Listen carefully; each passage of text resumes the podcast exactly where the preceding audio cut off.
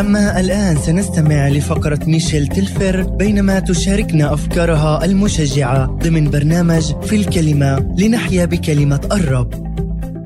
أحب إحدى الفقرات الصغيرة في الكتاب المقدس والتي أحيانا نمر عليها مرورا سريعا ظانين أننا نعرف ما القصد منها. لكن هذه الفقرات قد تحتوي دروسا قيمة لنتعلمها إذا توقفنا للحظة وفكرنا فيها.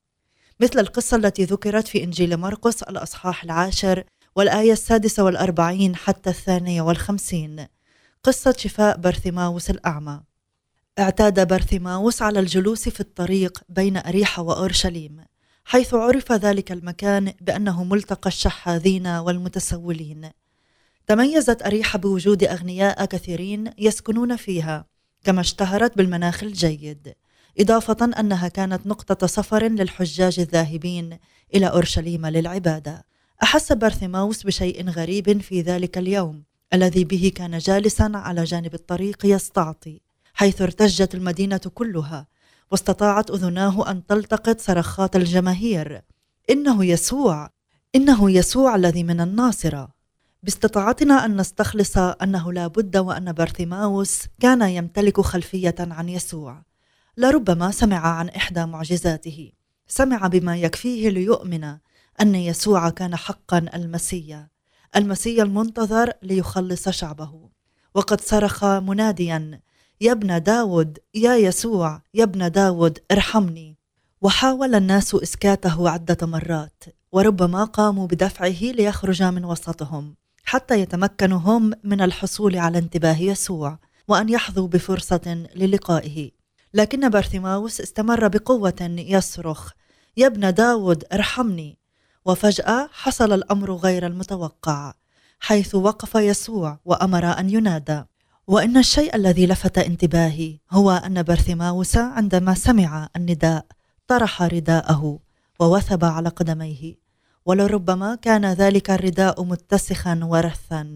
يعبر عن سنوات الذل التعب والتسول البائس. وعلى الأرجح كان هذا الثوب هو كل ما كان يملكه.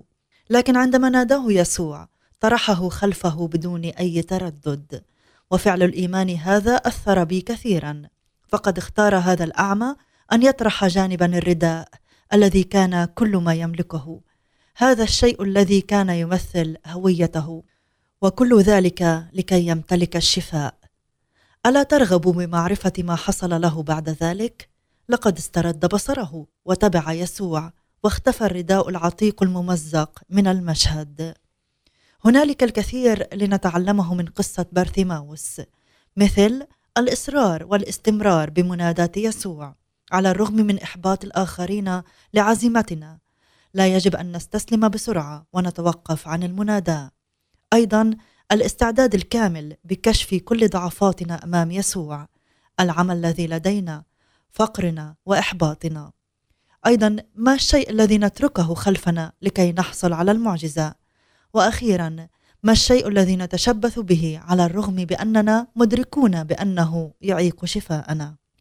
عزيزي عندما يدعوك يسوع لتأتي إليه يجب أن تكون على استعداد بأن تطرح كل رداء قديم يمثل حياتك القديمة قبل أن تعرف الإله الحي. ثق أنه سيستقبلك ويغفر لك خطاياك. سوف يشفي جروحك التي سببتها الخطية وسيمنحك حياة جديدة وتسير بقربه طول الطريق. كل ما عليك فعله هو طلب ذلك. الفرصة متاحة والاختيار لك اليوم. كانت معك ميشيل ليبارك الرب يومك.